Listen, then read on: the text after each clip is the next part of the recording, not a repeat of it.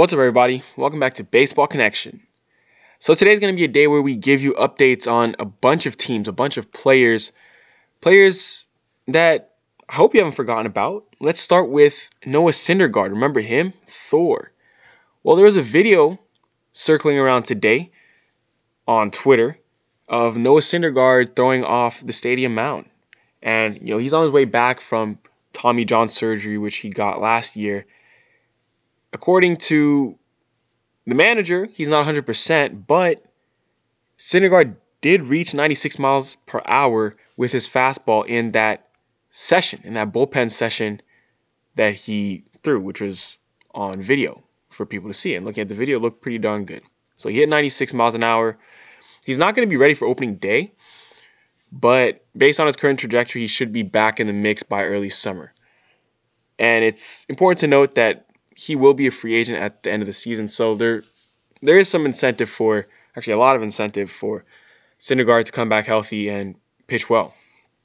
So there's that. Once he does come back, you know, this is a Mets team that's going to be good this year. Dare I say it good? I feel like so many people have been nervous or shy to say that, but I I expect the Mets to be good because they made so many moves. They made so many positive moves in the offseason that I don't see how this could just fall apart on them. I mean, obviously they play in a tough division with the Braves, but as far as a wild card spot, I expect the I expect the Mets to be in the playoffs this year.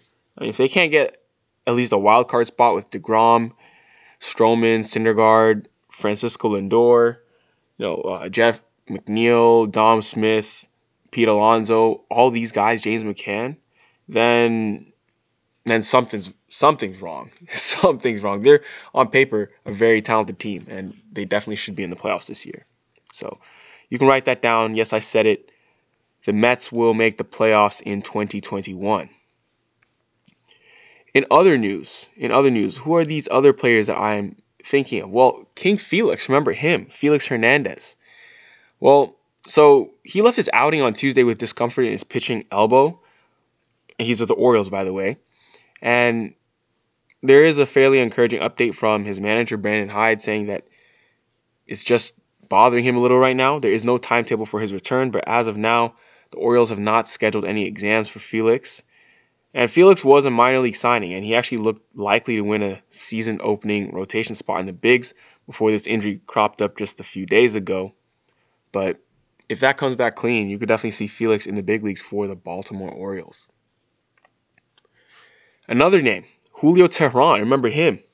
He had an ugly season with the Angels in 2020. So this dude sat on the free agent market until last month when he settled for a minor league deal with the Tigers. He's 30 years old, so he's not even old yet.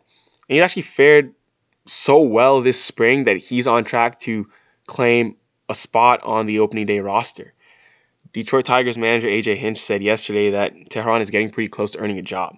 And if he does so, he'll earn a $3 million salary this season. We remember Teheran being the ace of the Braves for a long time, but he's moved on to different things.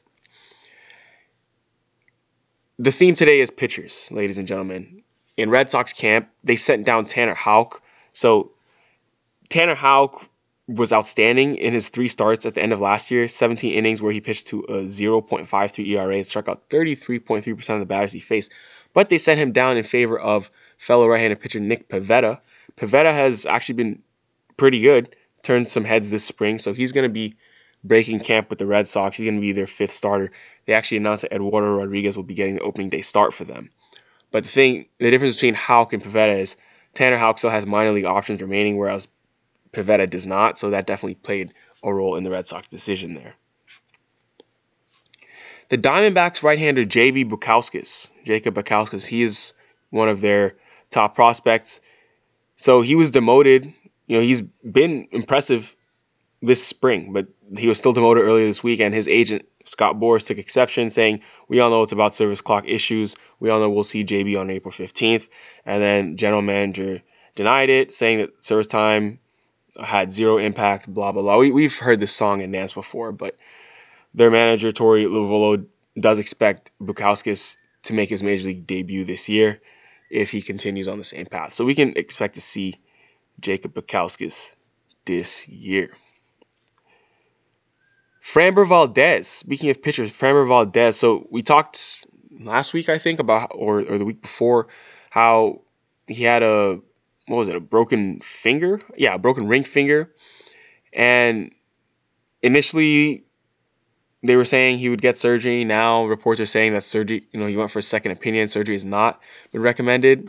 I guess after the second opinion, so he's heading back to spring training to do rehab. There's no timeline for his return, but he's just gonna try to rehab it out and avoid surgery because that surgery would have ended his season. You can't pitch with a broken ring finger. You just can't do it, obviously, because that's just on your throwing hand. Those are, I mean, those are pretty much all the updates I have for pitchers. That's what the theme was today. Uh, oh, actually, no, there is one more. Nate Pearson of the Blue Jays is unlikely to be ready for the start of the season. He suffered a mild reaggravation of his strained right groin during a bullpen session on Tuesday, so that's a bummer for the Blue Jays. You know, one of their top prospects. Um, I mean, that that kind of sucks because he's already missed quite a bit of time. I, I think he got hurt last year. Last year, um, he made his big league debut, and then he spent a month on the injured list due to elbow tightness. He did come back, but then you know now this year, as the year's getting started, it's off to a bit of a rough start with injuries. Hopefully, he can get healthy. But yeah, that's gonna be it, folks. If you enjoyed this, please share it with someone who you believe would be interested, and we'll see you next time on Baseball Connection.